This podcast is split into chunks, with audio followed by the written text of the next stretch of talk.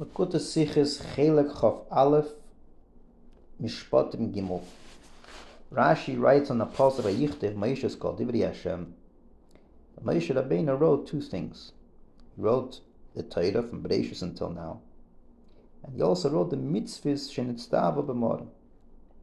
The Rebbe in the Sichas Masber and Arichas that Rashi is of the opinion that this Torah was written before Matan Torah, and according to this, were masbir the nuances in the Rashi.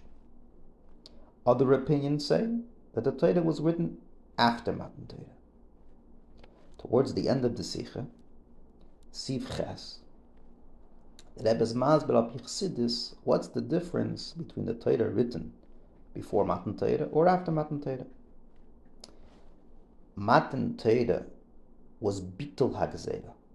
It was a time when the Gzera that existed, that the Abishter and the Vroim cannot connect, that was Nisbatel. This translates into a whole different experience of before Matan Torah and after Matan Torah.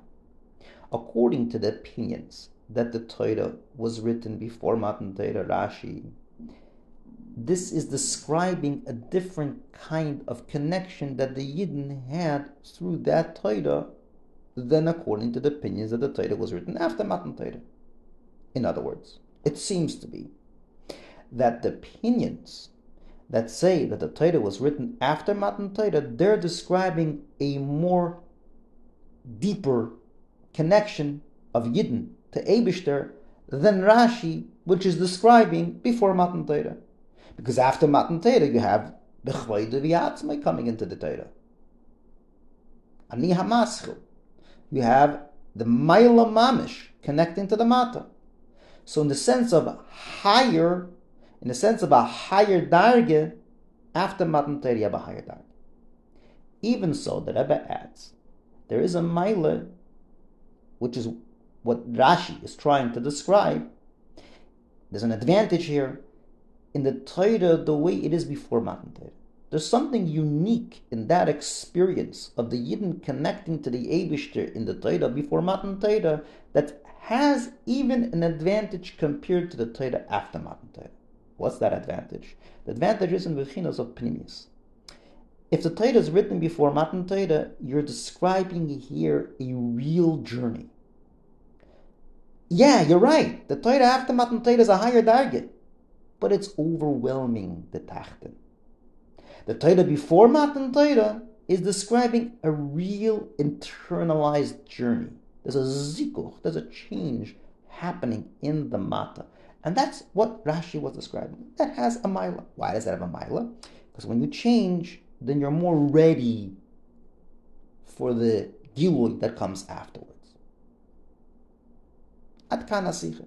So you have the Torah of before Matan Torah, which has a maila of Zikuch Hatachten, and you have the Torah after Matan Torah, which has a maila of Dargas Ha'elyon. It's important to note in the Ha'ad over here, 46, there's a beautiful vart in, in, in Tafresh Mem Gimel, brings down the ultimate moment of Zikuch Hatachten is loss of love. And the word over there is it's not just a zikuch, but the mat becomes a keli. To put this in simple English, simple English, it goes like this. Our guf, our body, is a mata. Our neshama is a mila. There's something really amazing going on with our body and our soul, the neshama and the guf. The body is so in tune, it's so accepting the chayas of the neshama that you look at someone who's alive, you can't really. It's an alive guf. The guf itself is alive. It's almost like the guf is crying out, "I am alive. I am," and it's a different guf when it, when when when when when the guf when the guf goes.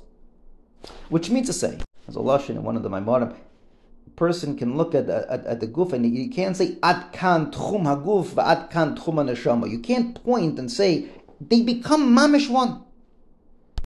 To put it in simple English, the story of the body is the story of you. There is no separate story. There's one story. I am alive. My hand screams out I, that it's part of Shimon. And, and, and, and, and the feet scream out, I'm part of Shimon. It's not screaming out its own story. You should just know, I'm a foot. No, you're a foot of a person.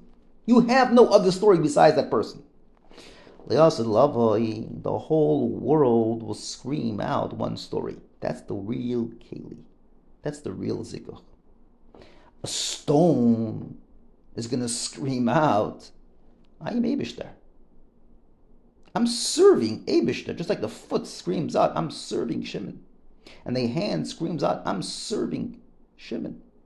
That's the ultimate Keli of the Guf and the Shama and the world and the Abishter. That's going to be Lasavavai.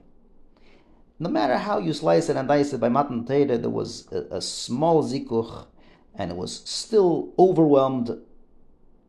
The Mata was overwhelmed, and that's why there was an ego, Bechulu.